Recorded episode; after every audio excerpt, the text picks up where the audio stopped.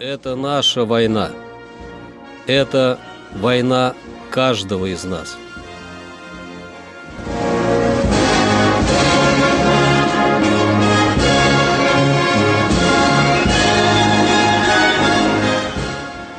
Проект информационного агентства «Регнум. Война. Хроника 1941-1945 годов. 18 марта. 18 марта 1942 года партизаны Орловской области захватили деревню Синезерки и ряд близлежащих населенных пунктов, находящихся на железной дороге Брянск-Навля.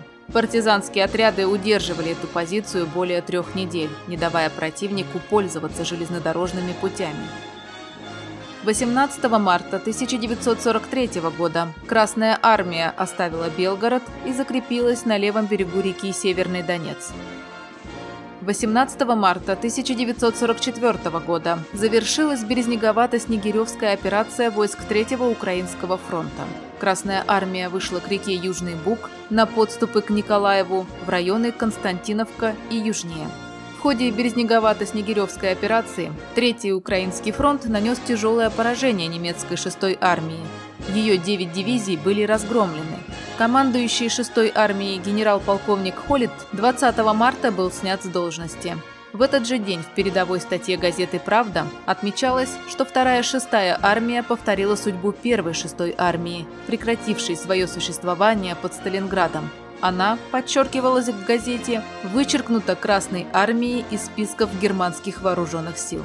Войска фронта продвинулись на 140 километров, освободили значительную территорию правобережной Украины между реками Ингулец и Южный Буг и заняли выгодное положение для нанесения последующих ударов по врагу на Одесском направлении. Его общие потери за операцию составили около 30 тысяч человек. Для операции были характерны короткие сроки подготовки, решительное массирование сил и средств на направлении главного удара, умелое использование плацдармов для нанесения первоначального удара, одновременное с этим нанесение двух вспомогательных ударов, что обеспечило оперативно-тактическую внезапность перехода войск в наступление.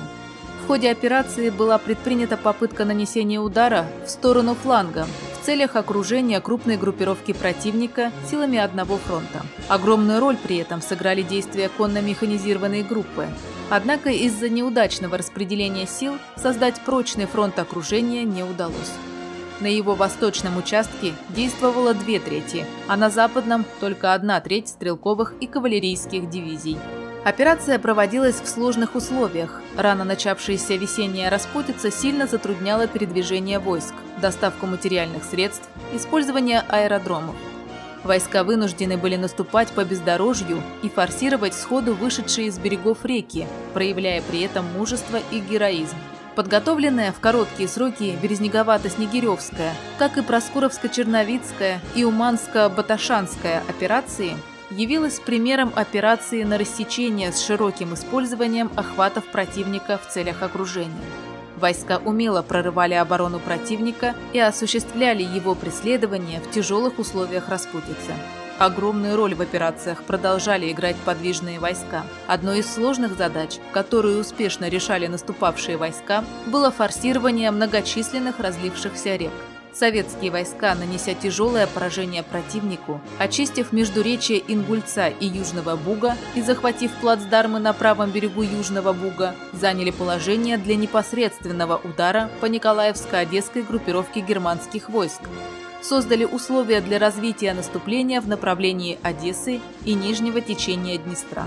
За образцовое выполнение боевых задач 14 наиболее отличившимся частям и соединениям были присвоены почетные наименования – Новобукских, Херсонских, Бориславских.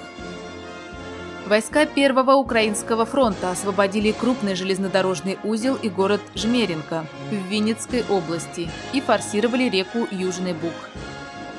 18 марта 1945 года силы Первого Белорусского фронта в Польше завершили разгром Кольбергской группировки противника и овладели городом и портом Кольберг. Войска Первого Украинского фронта в Польше окружили более пяти вражеских дивизий к юго-западу от Аполя. Войска Третьего Украинского фронта в Венгрии, сломив сопротивление 6-й танковой армии СС, форсировали реку Шарвис. Это наша война. Это война каждого из нас.